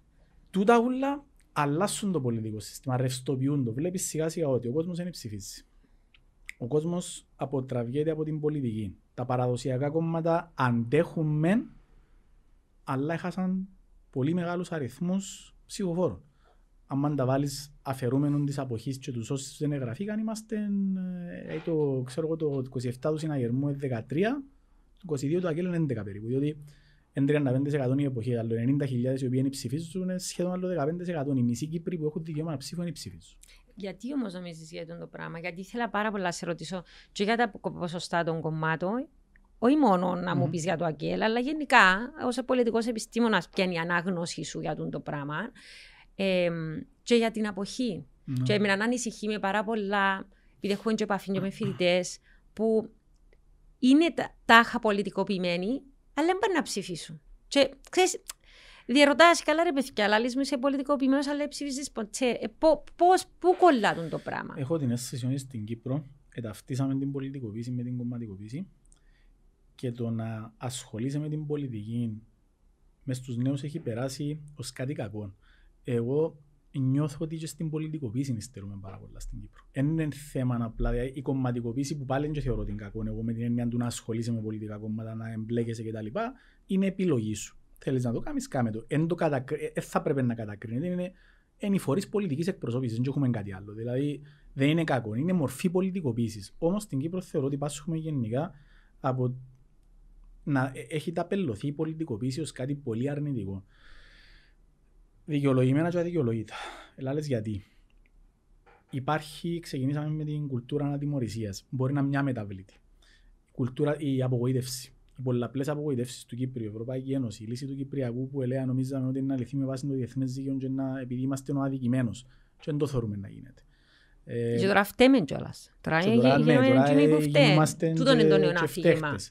Ε, κοινωνικο-οικονομικά ε, περίμενες ότι μπαίνουν στην Ευρωπαϊκή Ένωση να είναι καλά τα πράγματα και ύστερα έρχεται σου η κρίση και το κούρεμα. Και πάλι ανατρέπεις σου τα ούλα και λαλείς πάντα που γίνεται. Ε, κάπου που εμπήκα υποτίθεται για να έχω ένα ασφαλές περιβάλλον απέναντι στην Τουρκία και κοινωνικο-οικονομικά βλέπω τα να καταραίουν. Ε, απογοητεύσεις που τις κυβερνήσεις. Σαν Όσον- αξιοκρατία, έτσι, θεωρείς ότι και τούτο για τους Ε, πιο νομίζω μητσούς εν... Μετρά πολλά. Το οποίο όμως, αν το βάλεις μέσα στην εξίσωση του το πράγμα, του είναι μεταβλητή που πάει στο αναξιοκρατία που είναι ένα χαρακτηριστικό του πολιτικού μας συστήματος, δεν θα πω μόνο του πολιτικού συστήματος, θα πω ευρύτερα του συστήματος Ναι. μας, διότι είναι διοικητικό, ε, είναι και διοικητικό. Δηλαδή, πια στους δημόσιους υπαλλήλους, να διαβάζει ας πούμε στα reports κάθε χρόνο ότι όλοι ξέρετε εκτός 10 ας πούμε. Ναι, αλλά ξέρεις ότι κανένας σου απαντώ τηλέφωνο, ας πούμε, αν πιάνεις. Ενώ ότι είναι μια κουλτούρα που δεν έχει να κάνει μόνο με το πολιτικό σύστημα. Δηλαδή, και στις μεγάλες επιχειρήσεις που πολλές φορές στις τράπεζες δεν υπήρχε και για μέ, ας πούμε, ο τρόπος πρόσληψης, ανέλυξης, δεν είχε να κάνει πάλι με τους μικρόκοσμους που υπάρχουν για μέ. Εντάξει, σε όλους τους οργανισμούς, Ναι, αυτό αλλά λέω. σε ένα ιδιωτικό οργανισμό, εκείνος που έχει τον οργανισμό δικαιούται να επιλέγει όπως Ναι, θέλει. είναι για να το, είναι για να το Ναι. εξημειώσω, απλώς ενώ ότι Ε, είναι Κοινό κάτι δεν που- μας αφορά, εγώ θεωρώ, συζήτηση τι κάνει ο καθένας στη δουλειά του. Αν Ε, δεν ε, είναι... ε, ναι, είναι Ναι. για να το εξομοιώσω, επαναλαμβάνω πάλι για να πω όμως ότι είναι κάτι το οποίο ακο- είσαι στη μεγάλη επιχείρηση, είσαι σε μια ιδιωτική επιχείρηση. Αφού προκήρυξες τη θέση, και άλλες είναι να την πιάσω με κάποια κριτήρια, ε, πιάστη με τα κριτήρια ή στην τράπεζα. Μην την πιάσεις διότι ε, έβαλ, ξέρω, ε, κάποιος που μέσα έχει το γνωστό του ή κτλ. Είναι κάτι που διαχέεται. Για- εν- Απλώς το σημείο μου ήταν ότι δεν είναι μόνο το πολιτικό σύστημα. Οπότε ισχύει του τον που λάλλεις. Πελατειακές σχέσεις. Μεγάλο πρόβλημα από τον καιρό της Οθωμανικής κατοχής. Διονύζεται με τους Εγγλέζους, διονύζεται και με το ανεξάρτητο κράτος. Εντιαμέ και ο κόσμος έμαθε να ζει δυστυχώς με τούτο, διότι ακόμα και όλος ο κόσμος που το κατακρίνει ανά, νομίζω ότι όλοι ξέρουμε και παραδείγματα που το επιδιώξα. Με διάφορες μόρφες. Ναι, είχα σου πω, είχα, μια- είχα συζητήσει με μια κοπέλα Κυπριάνη, η οποία ζούσε στο εξωτερικό ε, και ήρθε τώρα πίσω Κύπρο για να ξαναζήσει και λέει μας, μα υπάρχει, ξέρω εγώ, διαφθορά, έτσι, αλλιώς και σύγκρι. Και της λέω, ξέρεις, και μου προσπαθούσαν να σε εξηγήσουν όλοι ότι το σύστημα δουλεύει. Δουλεύει για όλους που συμμετέχουν ακριβώς όπως το λαλείς, άρα γι' αυτό δεν ανατρέπεται τούτον το πράγμα με τις πελατειακές Πελατειακές σχέσεις. σχέσεις. Στην Κύπρο είναι ριζώσαν και λόγω για μεγεθούς κακά τα ψέματα. Είναι αφού όλοι ξέρουμε και ένα στον λόγω άλλον, ε, ναι. μεγεθούς, Αλλά επειδή στην, στις μελέτες και της, ε, της νεωτερικότητας γενικά στις κοινωνίες που έκαναμε τη Συζήτηση συζήτηση στην πριν. αρχή. Ναι, αλλά Έθεξα ακόμα υπάρχει τώρα, εγώ ένα, θα πω υπάρχει τίποτα. ένα ενδιαφέρον σημείο ότι υπάρχει η πτυχή των πελατειακών σχέσεων που λειτουργεί θετικά με ποια έννοια ότι ενσωματώνει πολίτες μέσα στο σύστημα εκεί που ήταν έξω εντελώς χαμένοι με το ότι έστω και με την πελατειακή σχέση έφερες το μέσα στο σύστημα τον έχεις ενσωματώσει. Δεν είναι κάποιος έξω από το σύστημα που ξέρω εγώ να σύρνει πέτρες Μα ή γι' έναν αυτό, αυτό απόκληρος. λέω ακριβώς διονύζεται το σύστημα γι' αυτό μου επειδή είπα. είναι μέρο. Ε, γι' αυτό, μου, ναι. ε, γι αυτό απλώς ε, είπα Ναι. ότι είναι κάτι το οποίο λειτουργεί και με τούτον τον τρόπο. Ε, οπότε, ένα πολιτικό σύστημα στην Κύπρο, κατά τη γνώμη μου, σε μια βασανιστική και μεγάλη διάρκεια μετάβασης, δεν είμαι σίγουρος ότι καταλήξαμε μετά από τούτες όλες τις εκλογικές διαδικασίες ότι τούτον το κομματικό σύστημα που έχουμε τώρα τούτον είναι να είναι. Αν και θεωρώ ότι τα 6 από τα 7 κόμματα τουλάχιστον, ίσως και τα 7 που είναι αυτή τη στιγμή στη Βουλή έχουν τα εχέγγυα για να είναι για μέ. Φαίνεται ότι εκπροσωπούν υπαρκτές τάσεις μέσα στην κοινωνία. Δηλαδή, είναι τα τέσσερα παραδοσιακά που εντιάμε από το 1976 και μετά. Είναι το, το ΕΛΑΜ που ε, ήρθε για να μείνει προφανώς και οι οικολόγοι που αποδείξαν διάρκεια εδώ και πάρα πολλά χρόνια, από το 1996. Ναι. Μένει να δούμε το θέμα της ΖΥΠΑ, αλλά βλέπεις ότι υπάρχει και ένα αποθεματικό συνέχεια που είναι διατεθειμένος να ψηφίζει άλλα κόμματα. Έχει αυξηθεί και η μετακίνηση. Υπάρχει και ο κόσμος που είναι έξω και περιμένει να δει ποιο σχηματισμό είναι να ψηφίσει κάθε φορά. Είναι πια 15% προχτές κόμματα που δεν Που έμπηκαν. δεν πολύ. μπήκα στη Βουλή. Μα αν εμπέρναν, αλλά σε το σκηνικό εντελώς. Κοίτα, ε, ε, κατά τη δική μου άποψη, τούτο να έχεις πάρα πολλά κο- κόμματα, μικρά-μικρά. Αν δούμε, ας πούμε, άλλα συστήματα, όπως π.χ. στην Ιταλία, ένα από τα προβλήματα του συστήματος είναι τούτο. Δηλαδή, δεν μπορεί να υπάρξει μια συνοχή στην κυβέρνηση, Ναι. επειδή υπάρχει, υπάρχουν πάρα πολλές κομματικές φωνές, θρηματισμένες σε κομμάτα και κομματίδια. Έτσι. Ε, και έχουμε συνέχεια τον την, ανα, τον την ανατροπή. Άρα, εγώ έρχομαι και σε έναν άλλο ερώτημα. Επειδή γίνεται πολλή συζήτηση, και εγώ δεν έχω την απάντηση για την οριζόντια ψηφοφορία. Μμ. Ε, εγώ δεν είμαι σίγουρα συμφωνώ, διότι θεωρώ το εάν ψηφίσεις με πολιτικά κριτήρια ε, και ανήκεις ιδεολογικά, ας πούμε, σε ένα χώρο, π.χ. ας πούμε ο Αγγελικός, ψηφίζει, θεωρώ, βάσει ιδεολογικών και κυρίως ιδεολογικών κριτηρίων. Ο συναγερμικός, πάλι θεωρώ ότι έχει ιδεολογική άποψη για κάποια θέματα. Ε, Πώς μπορεί ο συναγερμικός να ψηφίσει και αγγελικό, ο αγγελικός και συναγερμικό, ε, και δεκίτη, δηλαδή. Και στο τέλος τι είναι ελοποιούν και τα άτομα που ψηφίζεις; Άμα είσαι εντελώς κάθετα αντίθετος με μια συγκεκριμένη ατζέντα ενός κόμματος, το να υποστηρίξεις κάποιον μες τσιν το κόμμα, αφού δεν ξέρω, είναι την δική σου άποψη; Ε, Εγώ είμαι πολλά πιο ξεκάθαρος ως προς τη θέση μου σε τούτο. Εσύ υπενήχθηκες το, μπορεί να Ναι. θέλεις να το υπενηχθείς και να μην το πεις Όχι, καθαρά. έχω ερωτηματικό γιατί Εγώ συζητώ έχω. το πολλά και δεν είμαι Εγώ να σου πω την σίγουρη. αλήθεια, δεν έχω ερωτηματικό. Θεωρώ ότι δεν υπάρχει βάση για οριζόντια ψηφοφορία και δεν θεωρώ ότι θα προσφέρει κάτι. Ε, μάλλον θα συγκαλύπτει πράγματα και διαφορές Πώς ακριβώς; με τη διαδικασία που περιέγραψες. Δηλαδή δε- θα μετατρέψει την ψηφοφορία στο αν απλώς έχω μια καλή σχέση με κάποιον χωρίς κατά ανάγκη να βλέπω τι θα προωθεί τόσο ο άνθρωπος που αύριο είναι να εκλεγεί. Δηλαδή μπορεί να ε, την Άννα να έχουμε φίλοι στο οικογενειακό περιβάλλον και τα λοιπά, να διαφωνούμε που τη γίνω στον ουρανό στα πλήστα ζητήματα, αλλά επειδή έχουμε τη φιλική σχέση, είναι και καλός άνθρωπος η Άννα, γιατί να μην την ψηφίσω και την Άννα.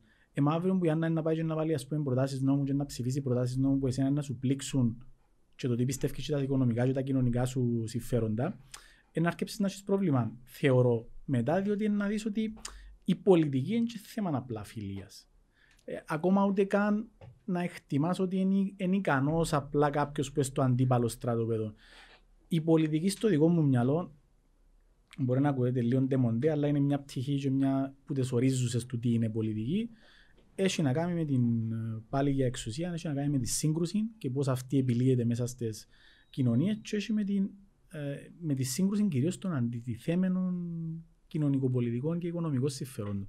Τούτα τα πράγματα δεν διαπραγματεύονται εύκολα με το απλώς να πεις να ψηφίσω το, το Γιάννο, την Άννα, τον Ανδρέα και τον Κώστα και τέλειωσες. Δεν έλυσες κανέναν ουσιαστικό πρόβλημα. Ούτε της πολιτικής εκπροσωπήση, γιατί δεν ψηφίζει ο κόσμος απλά επειδή δεν έχει οριζόντια ψηφοφορία. Ή διότι το πολιτικό σύστημα δεν τον ικανοποιεί με τον τρόπο που εργάζεται. Και γιατί να θεωρώ ότι άνθρωποι που επιλέγουν να κατεβαίνουν κάτω από κόμματα ήδη, αν έχω το δικαίωμα να θυκαλέω όπως το σούπερ μάρκετ, κατά ανάγκη εύκαλε μου κάτι για μένα, δεν έχει καμία συνοχή του το πράγμα. Τι θα μπορέσει να εφαρμόζει, ποιος θα το εφαρμόζει, ποιος θα το ελέγχει σε τελική ανάλυση.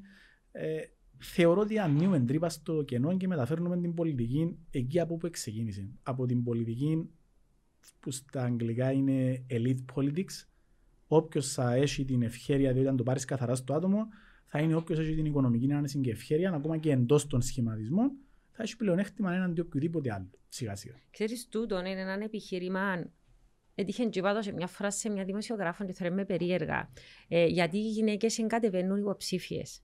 Και ένα πρακτικό ζήτημα, επειδή εγώ το έχω μελετήσει πάρα πολύ το πράγμα ε, της πολιτικής ενσωμάτωσης, αν να το πω έτσι, των γυναικών, η γυναίκα να σκεφτεί ότι στον budget της οικογένειας δεν μου αναλογεί πόσο για τις φιλοδοξίες μου.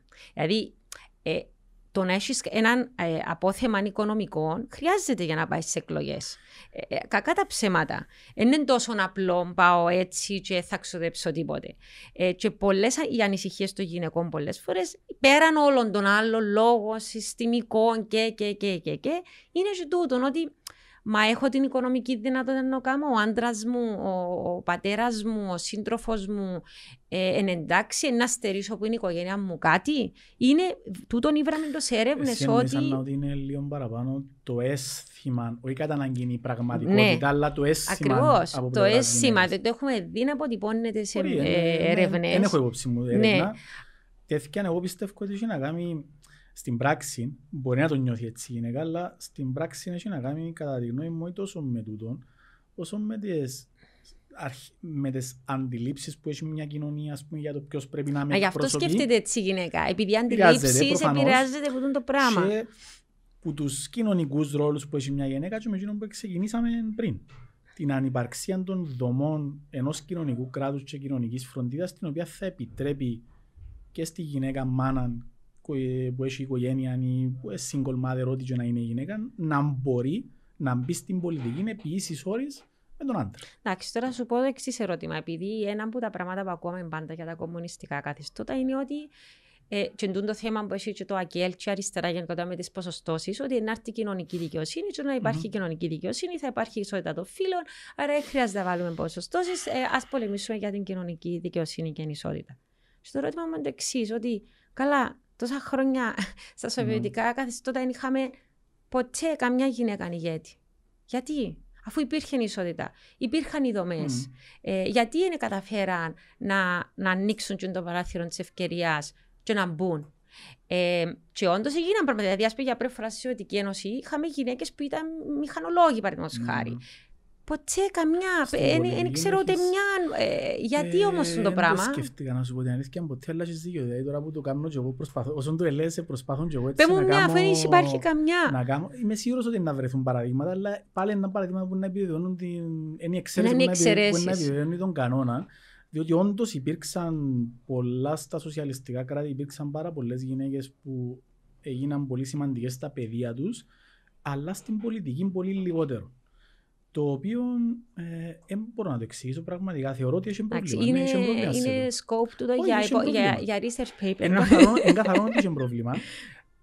Πάω στο πρώτο σκέλος της ερώτησης σου που ε, έχει να κάνει με την αριστερή αντίληψη με την οποία εγώ συμφωνώ επί της αρχής ότι δεν πάεις να διορθώσεις το πρόβλημα του την κεφαλή του να βάλω μια ποσόστοση που με την ποσόστοση μπορεί να λειτουργήσει και αρνητικά που πιάνει μία, ότι αν υποχρεώσεις να έχει κάποιες γυναίκες και αν οι γυναίκες που είναι να αποδειχτεί ότι δεν πετύχαν ή δεν θεωρηθούν οι καλές και ικανές, ή πώς οι άντρες είναι. Δηλαδή, πώς, ε, Είδαμε τα χέρια των άντρων, για νόμου, στην πολιτική.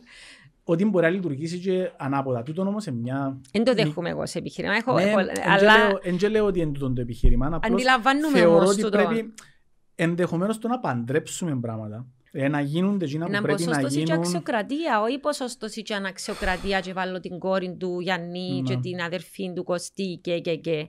Ε, να βάλω γυναίκες που είναι άξιες και υπάρχουν πάρα πολλές. Η αφεντηρία της σκέψης που περιγράψες που διακρίνει την αριστερά και επί της ουσίας της θεωρώ ότι σωστή και συμφωνώ είναι ότι όταν σιγά σιγά διορθώνεις το υπόστρωμα πάνω στο οποίο χτίζεται η πολιτική σημαίνει ότι και τις αντιλήψεις να τις αλλάξεις σιγά σιγά και τις γυναίκες να τις επιτρέψεις να έχει παραπάνω ναι, αλλά πόσα χρόνια είχαμε κομμουνισμό, 45 χρόνια ναι, υπ' σοσιαλισμό και να αλλάξει. Τούτο που, μου έκανε, που είπες κάνει ένα κλικ τώρα ότι Ε, Προφανώς είχε και κάτι άλλο που πήγαινε λάθος σε αυτό το ζήτημα που αφορά Ναι, την να, γυναίκα. να σου πω και ένα τελευταίο παράδειγμα και να προχωρήσω σε κάτι άλλο απλώς. Ε, έκανα ένα workshop του, του World Economic Forum ε, και μελετούσαμε τον Gender Index ε, του World Economic Forum με μια ομάδα διεθνή και είχε ένα άτομο από τη Λευκορωσία από τον Μπελαρούς. Ε, και ο- τον Μπελαρούς ας πούμε πάρα πολλά ψηλά στο δίχτυ της ισότητας. Αλλά αν πάεις και δεις το δίχτυ βίας στην οικογένεια ειδικά, Είναι επίσης πάρα πάρα πολλά πολύ ψηλός. Και ήθελα να το συζητήσω μαζί τους εγώ γιατί ήταν ένα πράγμα το οποίο μου κάνει Είναι εντύπωση. αντιφατικό, ναι. Είναι αντιφατικό να σου πω γιατί, επειδή έχουμε και το πράγμα σε χώρες της Λατινικής Αμερικής που πάμε εμείς στα NGOs και Μμμ. κάνουμε παρεμβάσεις. ναι. Ε, ανα, όταν ανακατώσεις τα στερεότυπα της κοινωνίας και ξαφνικά βρεθούν οι γυναίκες με χρήμα δικών τους, με ανεξαρτησία, με θέση εξουσίας, αλλά αν έχει διορθώσεις εισαγωγικά την αντίληψη της κοινωνίας και τα στερεότυπα που έχουμε η Ναι, ναι. πατριαρχική κοινότητα των αντρών, δημιουργά μια τεράστια ένταση και δημιουργείται τεράστιο κύμα βίας. Έχουμε το δει σε πάρα πολλές χώρες. Και άρα Και πάλι- στην... Πάλι συνάδει όμως με αυτό που λέμε πριν ότι Μα γι' αυτό σου οφείλεις λέω ότι να 45 δουλέψεις στο χρόνια υπόστρωμα. υπαρκτού σοσιαλισμού που το 45 Ναι, στο ναι, ναι, μα 90 εν και και για είναι το- εν δι- και- εν τώρα το Κάνει που μου λέω- εντύπωση τούτον όμως. που Απλώς λέω- νομίζω πρέπει να το σκε- πρέπει τούτον η που αριστερά λέω το λάβει μου υπόψη τη στον το δημιουργεί- ε, πράγμα. Δημιουργεί μου και εμένα εντύπωση διότι και εγώ μπορώ να υποθέσω τώρα χωρίς να έχω στοιχεία ότι είναι εν πραγματικό. Ε, δεν ξέρω αν υπήρχε σε lower levels εκπροσώπηση σημαντική γυναικών, πιθανόν να υπήρχε. Υπήρχε σε τοπικά Ε, μπορεί συμβούλια και σε άλλα ναι, και σε σώματα, άλλα, και και σε ξέρω, δεν ξέρω. επιστημονικούς κλάδους. Αλλά θα έπρεπε να υπάρχει και εκεί που η, πολιτική, που η πολιτική είναι πολύ πιο ορατή, που είναι πιο visible για να δίνει και τα Mm. αντίστοιχα μηνύματα. Και το που λες τώρα, ε, έχει, εξι- έχει λογική εξήγηση όπως το είπες τώρα, τι συμβαίνει η Λευκορωσία, η Λατινική Αμερική, Ναι. ενδεχομένως και σε άλλες χώρες, που δείχνει όμως ότι το πιο σημαντικό, ακόμα και αν κάνεις κινήσεις του είδους, ποσόστοση, οφείλεις να τις κάνεις, παρόλο που επαναλαμβάνω και εγώ, δεν είμαι Στη φαν Λευκορωσία της είχε ποσόστοσης. ποσόστοση. Απλώς λέω Είναι το. πε- παραπάνω στη λογική να δουλέψεις στην κοινωνία μέσα από το εκπαιδευτικό τη σύστημα, μέσα από τις δομές κοινωνικής φροντίδας, με τρόπο που να επιτρέψεις στη γυναίκα έσου σου κάνει κανένας χάρη να σου κάνει. Ναι, Είσαι αλλά για τούτο μένα, το δουλεύει αξίζεις. μακροχρόνια. Η ποσόστοση Προφανώς. η λογική ότι είναι μια επέμβαση με περιορισμένο χρονική συγκεκριμένη. έκταση όπως έκανα στη Σκανδιναβία και σε κάποια φάση αφαιρέσαν. Αντίθετα ότι δεν Σταματήσαμε. χρειάζεται πλέον. Ναι, είναι κάτι το οποίο ε, ενώ διατηρώ μια άποψη ότι το πιο σημαντικό είναι το άλλο, δεν είμαι απόλυτος σε τούτο το Κοίτα, πράγμα. ε, να πω Δηλαδή, έχει τσινό- τρόπο να... Ε, να πω και που πάμε με την κυρία Κουκουμά την άλλη φορά, το Μμμ. προηγούμενο podcast, ότι όπως είπε και ο Λένιν, την ιστορία πρέπει να σπρώχνεις λίγο. Μπορεί. Άρα πρέπει να κάνεις κάποιες παρεμβάσεις. Και, Μπορεί. έρχομαι, και έρχομαι διατάφτα, τι παρεμβάσεις πρέπει να γίνουν στο ΑΚΕΛ; Ας πούμε, το πρώτο κόμμα της Κύπρου, ιστορικό κόμμα, έγραψε ολόκληρο βιβλίο, πάρα πολύ καλό βιβλίο, by the way, για την ιστορία του Κομμουνιστικού Κόμματος στην Κύπρο. Ε, το οποίο ξετυλίγει μια απίστευτη, απίστευτες δομές, οργάνωση, ε, απήχηση στον κόσμο, ε, μια μεθοδολογία αν θέλεις, ε, μια ιδεολογία. Ε, και καταλήγουμε σήμερα το ΑΚΕΛ να παραπέει ουσιαστικά. Ε, να έχουμε μια αλλαγή στην ηγεσία που αναλαμβάνει ο Στέφανος Στεφάνου, που πολλοί θα σου πούν, έγραψε κάποιος, νομίζω ο Νίκος ο Χαραλάμπους, ο πρώην επίτροπος, νεογέρος, κάτι έτσι τον Ναι, χαρακτηρίζει. ναι, ότι τα είχα ναι, ένας νέος άνθρωπος, αλλά οι ιδέες του εμ, εμ, εμπαλ- εμπαλέ. Άρα, πώς θα αλλάξει το ΑΚΕΛ. Και έρχομαι και συζητώ με τούτα όλα που συζητήσαμε για πολιτικό σύστημα και την αριστερή ιδεολογία. Ε, είδαμε και το ΣΥΡΙΖΑ να ανεβαίνει στην εξουσία. Παρότι ο Τσίπρας, ποργισμένο νιάτο, μετά που γίνε πρωθυπουργός, έγινε άνθρωπος των Αμερικάνων στα Βαλκάνια, κατά τη δική μου άποψη. Ε, διότι κατάλαβε τι θα πει εξουσία. Τι- Το ΑΚΕΛ, α πούμε, βρίσκεται στη χειρότερη του φάση του τη στιγμή. Πώς το εξηγείς, εγώ, όχι, όχι μόνος ω αριστερός, εγώ ως πολιτικός επιστήμονας σου να μου πεις πώς το, πώς το εξηγείς και πώς διορθώνεται τούτο το πράγμα. Διότι χρειάζεται να υπάρχει έναν αντίπαλο δέος στο τέλο της ημέρας, ε, ναι. Μμμ. Ενάντια στο σύστημα. Αν όντως τελικά το ΑΚΕΛ είναι ενάντια στο σύστημα, το καπιταλιστικό. Λοιπόν, η- τα ερωτήματα που προσπαθεί να απαντήσει η αριστερά στην Κύπρο και το ΑΚΕΛ, που είναι ο βασικός φορέας της αριστεράς στην Κύπρο, ιστορικά. Ήταν ο μοναδικός για πολλά χρόνια, τώρα είναι ο βασικός και κυρίαρχος θα έλεγα, αλλά δεν είναι ο μοναδικός πλέον. Ε, τα ερωτήματα λοιπόν που προσπαθεί να απαντήσει το ΑΚΕΛ, που λίγο πολλά τα έχεις συμπυκνώσει με την ε, ερώτηση σου, είναι ερωτήματα τα οποία ευασανίσαν όλα τα κόμματα της αριστεράς σε διάφορες φάσεις της ζωής τους στη Δυτική Ευρώπη, στον λεγόμενο δυτικό κόσμο δεκαετίας 50, 60, 70, με το ρεύμα του ευρωκομμουνισμού και ο New Left Politics κτλ.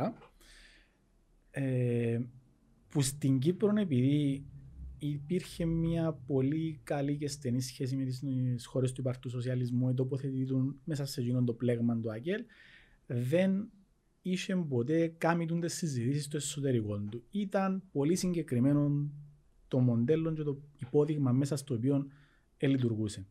Μετά το 1990 σιγά σιγά τα ερωτήματα αρχίζουν να μπαίνουν έντονα ενώπιον του Άγγελ. Τα πρώτα χρόνια είναι τα χρόνια του να καταφέρεις να επιβιώσεις σε έναν περιβάλλον δεκαετία του 90. Που καταραίουν τα πάντα. Που καταραίουν τα πάντα. Καταραίει το αφήγημα σου. Κομμουνιστικά κόμματα διαλύονται, αλλάσουν ονόματα. Επιλέγεις να παραμείνεις λίγο πολλά στο πλαίσιο που ήσουν με, με κάποιες αλλαγές. Φκαινούν στην επιφάνεια, sorry που σε διακόπτω, αλλά φκαινούν στην ιστορία horror stories. Τι έγινε τους σε, τούτα, ε, σε όλους τους αντιφρονούντες. Το οποίο όμως, ό,τι και να γίνει στις άλλες χώρες, το ΑΚΕΛ κατάφερε να το έχει αποσυνδεδεμένο με το τι έγινε στην Κύπρο. Τούτον είναι σε απόλυτο δίκαιο, συμφωνώ. ήταν αντανάκλαση όμως στις πραγματικότητες. Δηλαδή όντως, στην Κύπρο δεν είχαμε τα πράγματα. Δεν είχαμε επειδή ήταν εξουσία του Αγγέλ. Για τον οποιοδήποτε ιστορικό λόγο. Δεν είχες κομμουνιστικό καθεστώς για να πιάνει τον στέλι στη Σιβηρία, λέω ότι όταν, όταν προσπάθησαν την δεκαετία του 90 να πλήξουν το Αγγέλ λέγοντας μαθόρινταν που γίνεται τον Ποτζή και το Αγγέλ λένε του ναι, βλέπει που γίνεται και τι έγινε του διαχρονικά και από τους κυβερνήσεις τους που υπερασπίζεσαι εσύ, του συστήματος που υπερασπίζεσαι. Στην Κύπρο το υπαρκτό παράδειγμα ποιο είναι που ήταν, ότι όσοι έκαναν πράγματα στην Κύπρο, του τα ούλα που κατηγορείς το Αγγέλ, είναι που το χώρο της δεξιάς. Δεν έπιανε το και φάνηκε. Δηλαδή δεν μπορεί να πέφτει σε όλον τον κόσμο το σοσιαλιστικό καθεστώς και το 91 το Αγγέλ να γίνονται εκλογές και να ανεβαίνει.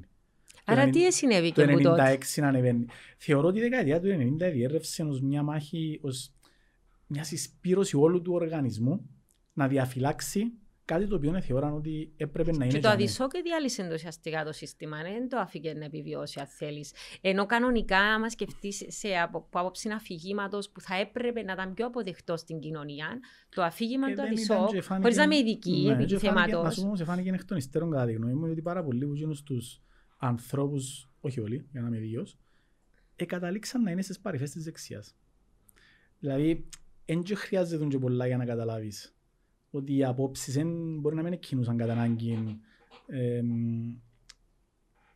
Δεν ήταν να μην το θέσω με τρόπο, διότι θεωρώ τις γνήσιες. Δηλαδή ήταν άνθρωποι που είχαν διαφορετική προσέγγιση για το πώς πρέπει να είναι το κόμμα. Ήταν και διανοούμενοι άνθρωποι για να δεν ήταν τυχαίοι. Λέω ότι ήταν τυχαίοι. Ναι. Όπως ούτε οι άλλοι που ήταν μέσα ήταν τυχαίοι όμως. Εντάξει, αλλά δηλαδή, ότι εκείνοι όσο... που διαχωρίσαν τις θέσεις τους, θεωρώ ότι είχαν ιδεολογικά ερίσματα. Είχαν ήταν... ιδεολογικά ερίσματα, ναι. Ε, Εντάξει, στο, στην ιστορική περίοδο Τζίνιν, εγώ θεωρώ ότι η επιλογή τους τότε να βγουν εκτός Αγγέλ και να κάνουν τη μάχη τους ήταν καταδικασμένη. Σε μια εποχή που ακόμα ο κομματικός οργανισμός, το κόμμα ως κόμμα, ήταν κάτι πολύ στέρεο και ένιωσε όλος ο κόσμος ότι απειλείται την ώρα, τούτο το πράγμα που χτίσαμε όλοι μαζί, που μας προστατεύει το ένα το άλλο, ευκήκαν μπόξο και πολεμούσαν, ενώ αν έμεινες μέσα μπορεί να ήταν και διαφορετική εξέλιξη των πραγμάτων. Μπορεί να χάναν την πρώτη μαχή και δεν ξέρεις ποτέ τι θα γίνει μετά, αλλά επειδή η ιστορία είναι γραφτή και μετά, ήταν το αποτέλεσμα που ήταν. Το ΑΚΕΛ αρχίζει να έχει πολλά έντονα τα ερωτήματα του όλα που έθεσες και δεν καταφέρνει νομίζω να έχει ακόμα τις απαντήσεις. Αλλά δεν θεωρώ ότι είναι φαινόμενο μόνο του ΑΚΕΛ. Είπες για το ΣΥΡΙΖΑ, είδαν το ακόμα με τον πιο άσχημο τρόπο την ε, ανάγκη να δώσεις απαντήσεις σε ερωτήματα που νομίζεις ότι είναι εύκολα όσον είσαι εκτός εξουσίας, εκτός κυβέρνησης. Έξω από χώρο. Λίγο πολλά. Το ΑΚΕΛ άρχισε να τα αντιμετωπίζει αρχές της δεκαετίας του 2000. Οι συνεργασίες με τους Δήμους το 2001, με όλα τα άλλα κόμματα πέραν του συναγερμού, και αν είσαι Δήμος, άρα ασκείς μια μορφή εκτελεστικής εξουσίας που γίνεται και πριν για να είμαστε ειλικρινείς. Το 2003 βάλεις τέσσερα πρωτοκαλεσάτα στελέχη στην κυβέρνηση, άρα πλέον έχεις συμμετοχή εσύ ως κόμμα και δεν είναι το ίδιο. Και που ήθελα να, να πάω τότε που μου είπες για τον Βασιλείου. Δεν είχε κομματικό μες στην κυβέρνηση του Βασιλείου. Εστηρίξαν τον, αλλά αφήσαν τον να κάνει τις επιλογές του. Είχε μόνος δύο ανθρώπους που δεν ήταν κομματικά μέλη, στους οποίους ας το πούμε χρεώνονται στον χώρο της αριστεράς. Οι άλλες ήταν επιλογές του ίδιου του Βασιλείου. Κιού Νομίζω ήταν ο, ο Νέμιτσας ο ένας και ο πρωτοπαπάς ή ο πρωτοπαπάς και Προ- Πρωτοπαπ. πάντων, Ναι, που ξεχάνω. ήταν υπουργό Γεωργία. Ένα θυμό τώρα να σου πω την Ναι, αλήθεια ναι. και τα ονόματα ελπίζω Ναι, να τα εν είπα μπορεί σωστά. να- ναι, ούτε Ε, εγώ, Ναι, ε, να μην- εν να μην έχω- λαλώ, Ναι. να, να, να το πω με λίγη επιφύλαξη. Ε, και μετά το 2008 που επιλέγεις να διεκδικήσεις και να κερδίσεις την κυβέρνηση με τον γραμματέα του κόμματος, άρα μπαίνεις ενώπιον του όλων των ερωτημάτων. Που η ιστορία της αριστεράς, που το λένε και μετά, είναι εδώ και απάντηση με την έννοια να πιστούν οι πάντες και ειδικά σε χώρες του δυτικού στρατοπέδου, ας το πούμε.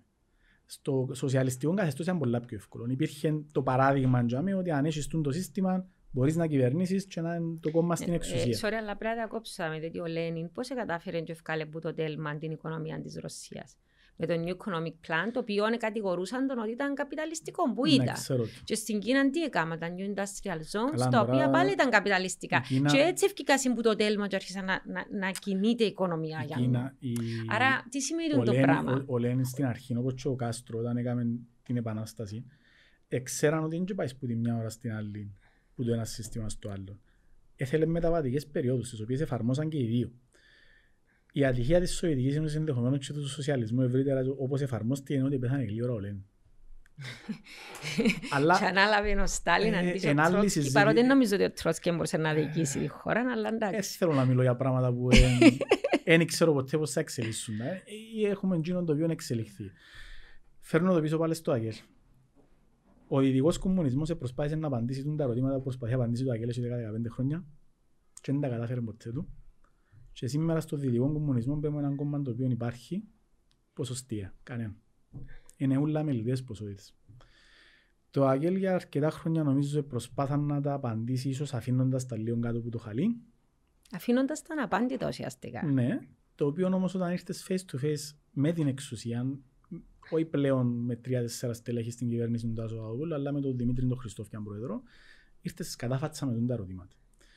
Και μέχρι και σήμερα θεωρώ ότι ε, δεν θα πω παραπέει, θα πω ότι βρίσκεται σε μια κατάσταση εσωστρέφειας, διότι προσπαθεί να δώσει απαντήσεις ως προς το τι είναι τελικά, ως προς το τι θέλει να είναι σαν κόμμα και τι πολιτική πρόταση πρέπει να βγάλεις έξω μες στον κόσμο. Ε, τι πολιτική πρόταση πρέπει να βγει έξω; Ρωτώ σε εσένα τη γνώμη σου. Το Πολιτιστικό βάλω- Ίδρυμα να βάλω- 1948. Να βάλω- Α, το πολιτιστικό ίδρυμα 1948 είναι εν, εν, έχει καμιά φιλοδοξία να είναι κόμμα ή να δώσει πολιτική πρόταση με την έννοια την ολοκληρωμένη. Δηλαδή τα κόμματα οφείλουν, ειδικά τα κόμματα εξουσίας, τα κόμματα που θέλουν να, κάνουν, να συμμετέχουν σε κυβερνήσεις, οφείλουν να έχουν μια ολοκληρωμένη και πιστική πρόταση προς τον κόσμο. Το πολιτιστικό ίδρυμα είναι και που λαλεί πολιτιστικό ίδρυμα. Είναι, είναι έχει έτσι φιλοδοξία. Ε, άρα τελικά, ε, εκείνος που θέλει να ψηφίσει αριστερά ε, να πρέπει να ψηφίζει τι είδους Ακέλ. Τι νομίζεις ότι πρέπει να γίνει Να σου πω, όπως, ε- γενικότερα. Έχω παρακολουθήσει πάρα πολλά το δημόσιο διάλογο που έγινε τώρα ενώπιση του συνεδρίου του ΑΚΕΛ και έχω δει να γράφονται κατά καιρούς πολλά πράγματα. Ε, καταλαβαίνεις ότι ο, στο χώρο και του ΑΚΕΛ αλλά και ε, στην περιφέρεια του ΑΚΕΛ οι απόψεις είναι μια. Έχει κόσμο ο οποίος θέλει το ΑΚΕΛ να στραφεί ακόμα πιο αριστερά, να επιστρέψει λίγο στις ρίζες. Ναι, είχαμε δηλώσεις. Έχει κόσμο ο οποίος θέλει το να πάει λίγο πιο κέντρο αριστερά, πιο σοσιαλδημοκρατικά. Έχει άλλους που λαλεί λίγο πολλά ρε κοπελιά, το, το πώς είμαστε δεν είναι τόσο πρόβλημα, αλλά πρέπει να λύσουμε λίγα ζητήματα άλλου είδους. Είτε οργανωτικά είτε επικοινωνιακά.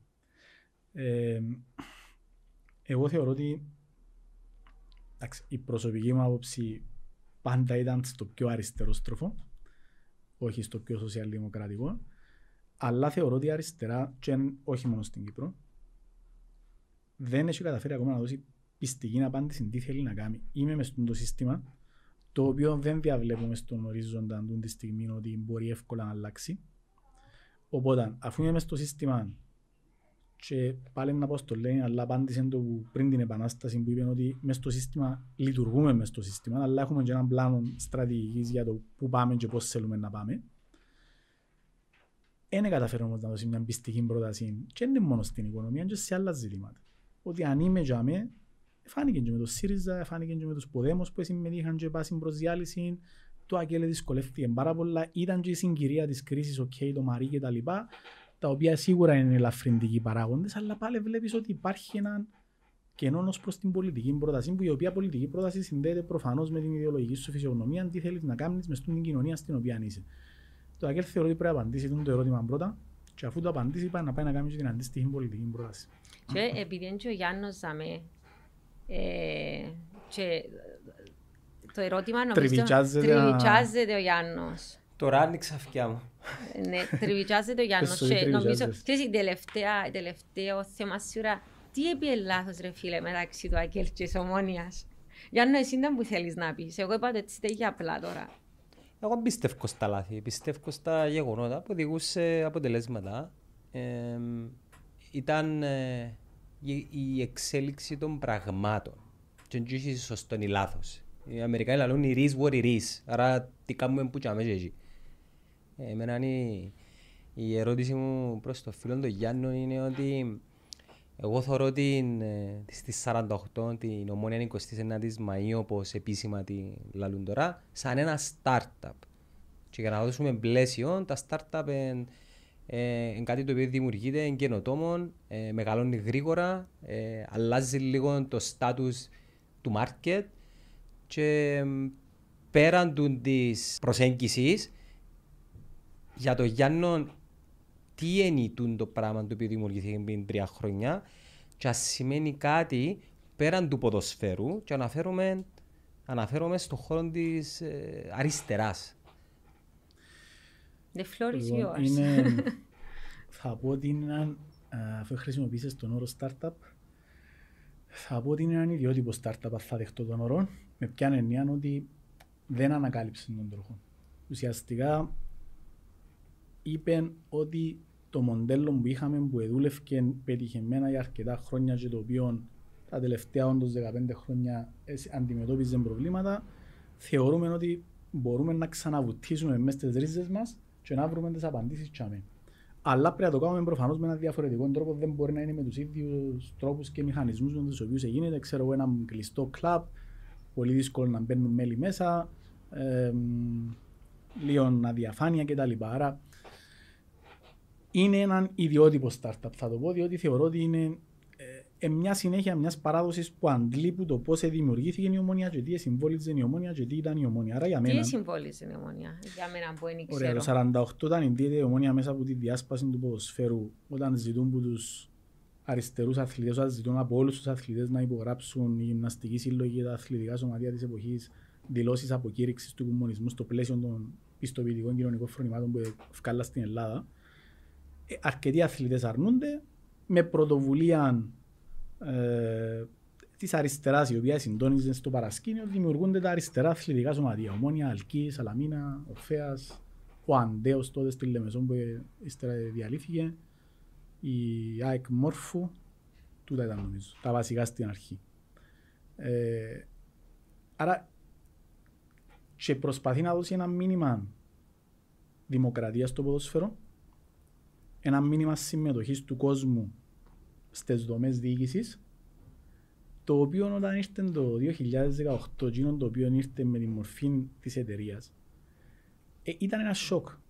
Το οποίο όταν θέλεις να πρεσβεύεις ένα χώρο και έναν όραμα αριστεράς, στο οποίο δεν είναι το επιχειρηματικό με την έννοια αν έχεις έναν που αποφασίζει, δεν είναι εταιρεία τα σωματεία του χώρου της αριστεράς. Δεν μπορεί να έχουν τούν τη λογική, τούν την νοοτροπία, μια ομάδα που μας διαφωνήσαν. Και η διαφωνία ήταν που πριν, όταν γίνονταν οι διεργασίες. Δεν ήταν διαφωνία που ε, απλά εμφανίστηκε έτσι μια στιγμή. Οπότε για μένα συμβολίζει σε πολύ μεγάλο βαθμό την ίδια την ιστορία και την δημιουργία της ομονίας, την πορεία της και την εξέλιξη της. Το αν θα πετύχει ή αν δεν ξέρω ούτε εγώ πραγματικά. Ως τώρα φαίνεται να πάει καλά, αλλά Ως τώρα πάνε περίφημα. Τι, εν- τι εννοείς; πάει πάρα πολύ Το καλά. αλλά αγροτικός στη δεύτερη κατηγορία Όσον πάει, χτυπά την όσον πόρτα πάεις της προς πρώτης. τα πάνω, Γιάννο, ξέρεις τα, και εσύ είσαι άνθρωπος που ασχολείται με τα ζητήματα, αυξάνονται πάρα πολλοί απαιτήσεις τις οποίες υπάρχουν με την έννοια των οικονομικών απαιτήσεων. Και όμως σε τούτο το σημείο είμαστε αρκετά συνειδητοποιημένοι ότι δεν είναι ομάδα που φτιάχτηκε κατά ανάγκη για να πιάνει πρωταθλήματα, τίτλους κτλ. Είναι μια ομάδα που θέλει να δώσει κάτι διαφορετικό στον τρόπο με τον οποίο αντιλαμβανόμαστε και κάνουμε το ποδόσφαιρο στην πράξη. Εγώ είχα πει τον παιδιών όμως ότι τούτος σε κάποια φάση να βρεθεί ενώπιον της υφής του αθλητισμού που είναι το competition και να Συμφωνώ. αρχίσει στην κορυφή και να πρέπει να πάρθουν κάποιες αποφάσεις αν θα είμαστε ένα, μια ομάδα η οποία πρεσβεύει τούτα όλα που είπες ή αν θα είμαστε μια ομάδα η οποία θέλει να φτάσει στην κορυφή που δεν μπορεί να έτσι άθικιο. Είμαστε μια ομάδα η οποία να προσπαθήσει να παντρέψει τα δύο, αλλά τουλάχιστον όσον το ξέρω το εγχείρημα, διότι δεν είμαι στα σώματα του, του σωματείου, αλλά είμαι πολύ κοντά, ε, δεν θα θυσιαστεί ο χαρακτήρας του σωματείου απλά και μόνο για να έχεις μια αγωνιστική επιτυχία. Και κάτι τελευταίο για να μην κλέψουμε το Thunder της ε, Αννάς. αν, αν η 29η Μαΐου εμπροϊονός για τη δημιουργία ενός νέου αριστερού κινήματος. Ε, Γιάννο, με την έννοια του τούτου που κυκλοφορά και ξέρω ότι κυκλοφορά ότι έγινε το σωματείο, έγινε το πολιτιστικό ίδρυμα και να γίνει κόμμα και τα λοιπά, δεν υπάρχει έτσι. Τσίνον το οποίο εγώ δέχομαι ότι υπάρχει είναι στα πλαίσια της συζήτησης που έκαναμε η αριστερά πλέον και στην Κύπρο είτε μας αρέσκει είτε μας αρέσκει δεν είναι ενιαία πλέον. Εν τόν που λέαν παλιά στη Γαλλία πληθυντική αριστερά και όταν ήμουν φοιτητής αντιδρούσα με τον όρο ε, της πληθυντικής αριστεράς αλλά τελικά υφίσταται. Ε, δεν είναι όλες οι αντιλήψεις για το πώς πρέπει να είναι η αριστερά ομοιόμορφες. Ε, Λέαμε πριν για το Αγγέλ έχει απόψεις που το θέλουν απλά να φιλελευθερωποιηθεί οργανωτικά, άλλοι να γίνει σοσιαλδημοκρατικό κόμμα, άλλοι να γίνει ξανά κομμουνιστικό, άλλοι έτσι, άλλοι άλλος πώς. Οπότε είναι ένα σε εισαγωγικά project, αν θέλεις, ένα όπως το έβαλες ας πούμε με εκείνους τους όρους. Ε, όχι κατά ανάγκη startup, μέσα στον χώρο της αριστεράς που η φιλοδοξία είναι να, όχι να κάνει κόμμα, όπως λαλούν πολλοί, αλλά να διοχετεύσει μες στην κοινωνία διαφορετικούς τρόπους με τους οποίους ε, που θεωρούμε εμείς όσοι είμαστε εμπλεκόμενοι για με, με διάφορα μετερίζια, είτε στο πολιτιστικό είτε στο σωματείο, έναν τρόπο πρόσληψης της πολιτικής, της κοινωνίας, ευρύτερα της πολιτιστικής δραστηριότητας, με το φαγό που εμείς θεωρούμε ότι είναι αριστερός. Κάτι τελευταίο να μου για Χουκ. Αν βρεθεί ποτέ εναντίον αγωνιστικά η 29η Μαΐου με την ομόνια, πιάνναν τα συναισθήματα και σε ποια κερκίδα να κάτσεις; Ε, το που είναι να κάτσεις σε δεδομένο. Γιάννο, δεν πίστευκα ότι είμαι ένας άνθρωπος ο οποίος από 4 χρόνων το 1979 πήγα στο πρώτο μου παιχνίδι με τον Άγιαξ. Έκτοτε έχασα μετρημένα παιχνίδια της Ομόνιας. Έπαιξα στην Ομόνια, έφτασα στην πρώτη ομάδα και σταμάτησα στις σπουδές. Ε, επίεννα ως το 2018 σχεδόν ανελειπώς. Δεν πίστευκα ότι εκείνο που έγινε μέσα μου μετά το 2018 θα ήταν της έκτασης που έγινε. Δεν έχω δεν θεωρώ ότι πλέον με εκφράζει εκείνον το οποίο είναι τον τη στιγμή η ομόνια ως δομή, ως εταιρεία. Με τον κόσμο δεν έχω τίποτε να χωρίσω και δεν, δεν έχω πρόβλημα με κανένα με τις επιλογές που κάνει. Ε, ο καθένας κάνει την επιλογή του και στηρίζει τον που θέλει. Η κερκίδα που να κάτσω είναι η ομόνια 29 ε, Μαΐου και θα θέλω να κερδίσει, ξέρω ότι θα κερδίσει, να χάσουμε, αλλά εντιαμέ που μεταγμένος. It's all yours, Anna. Ναι δεν ε, θα αντέξω να με σε ρωτήσω το πράγμα. Είπες πριν ότι παρά να κερδίσεις, να προσαρμοστείς στα δεδομένα της εποχής και να κερδίζεις, προτιμάς να μείνεις πίσω. Ε, πήρες το λίγο απόλυτα. Εγώ είπα ότι αν πρέπει να φύγει. Πήρα το έτσι λέω στα ελληνικά, ρε φίλε, για ε, να ε, το. Δεν το πήρες στα ελληνικά. Απόλυτα, μαύρο άσπρο. Όχι, όχι. Άρα, ξέρεις, εκείνο που ήθελα να καταλήξω είναι το εξής. Εάν η αριστερά στην Κύπρο μπει σε τούτο δίλημα και απαντήσει ιδεολογία από πίσω στις αρχές, στις αξίες της αριστεράς, δεν θα κερδίσει ποτέ εκλογές. Εγώ θεωρώ ότι υπάρχει. Όπως δεν θα κερδίσει. Υπάρχουν, το, υπάρχουν οι μέσε, όχι οι μέσες λύσεις. Υπάρχουν οι δρόμοι που μπορείς να παντρέψεις στην κάθε φάση. Τσίνον το οποίο πρέπει να θέλεις να κάνεις με τον μπορείς, με τρόπο που να μην προδίδει. Ε, μπορεί να έχω λέξη που άλλο το προδίδει, να διατηρήσεις τις βασικές σου αρχές. Δηλαδή, κανένας, ούτε εγώ, και εγώ θέλω την ομάδα μου στο ποδοσφαιρικό να πιένει καλά και να κερδίζει, θέλω και εγώ να πιάει πρωτάθλημα. Αλλά αν το για να πιάσω πρωτάθλημα σημαίνει ότι το πρέπει να σταματήσουν τη δομή που έχω τώρα του σωματίου που συμμετέχουν τα μέλη μου και κάνουν και να μου πεις πρέπει να την δώσουμε σε κάποιον επιχειρηματία που να φέρει τα λεφτά, ε, να πω και αν το κάνετε, κάνετε το, αλλά εγώ θα με κάνω. Εν τζαμέ που το επήρα ότι αν πρέπει να κάνω την επιλογή. Τώρα ούτε χορηγίες να αρνηθούμε να έρθουμε μέσα στο σωματείο, να θέλουμε και να τις επιδιώξουμε. Ε, ούτε να συμμετέχουμε σε θεσμούς του Κυπριακού ποδοσφαίρου να το αρνηθούμε, διότι it is what it is, λέει ο Γιάννος, ας πούμε, ότι έχει κάποια πράγματα που να, να δουλέψεις μες στο πράγμα. Αλλά δουλεύεις χωρίς να θυσιάζεις τις αρχές σου. Και η βασική αρχή είναι να παραμείνει ο κόσμος συμμέτοχος και να έχεις έναν σωματείο στο οποίο μπορούμε όλοι να αποφασίσουμε τούτο που εννοώ. Ε, μπορούν όμως θεωρώ να έρθουν λεφτά με τον τρόπο. Στο, στο πολιτικό επίπεδο και πάλι θεωρώ ότι μπορείς να επηρεάζεις κυβερνήσεις. Δεν ξέρω το να συμμετέχεις σε κυβερνήσεις πόσο εύκολο είναι χωρίς να θυσιάσεις πάρα πολλά από την ιδεολογία. Είναι ένα ερώτημα, αλλά μπορείς να παντρέψεις πράγματα χωρίς να θυσιάσεις ε, αρχές τουλάχιστον. Δεν εννοώ ότι θα κάνεις υποχωρήσεις. Πολιτική μπορεί να μην έχει υποχωρήσεις μέσα. να κάνεις.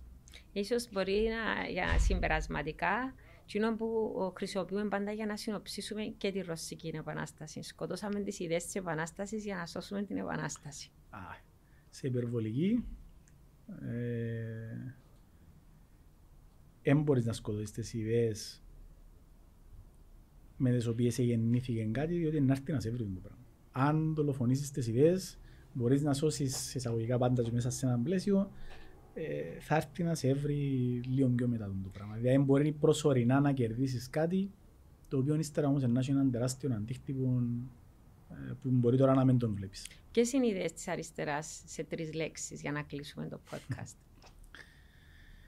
Θεωρώ ότι οι πιο βασικοί, οι πιο βασικές είναι ελευθερία και ισότητα. Το ελευθερία καμιά φορά είναι αριστερά. Ε, βάλετε το λίγο. Περιθωριοποιεί το λίγο είναι αλήθεια. Αλλά ε, στα, ακόμα στα γραπτά των κλασσικών και του Λένιν ήταν και η ελευθερία που τα πολύ βασικά και είχαν το πάντα και μέσα στα συνθήματα σε πολλά συνέδρια. Αλλά νομίζω ότι πραγματικά πρέπει να εκφράζει την αριστερά και θεωρώ ότι την, την εκφράζει σαν έννοια είναι η ισότητα και η ελευθερία, δύο βασικές έννοιες κατά τη γνώμη Γιάννο Κατσουρίδης, σε ευχαριστώ για τη συζήτηση. Εγώ, Άννα, μου ευχαριστώ πάρα πολύ.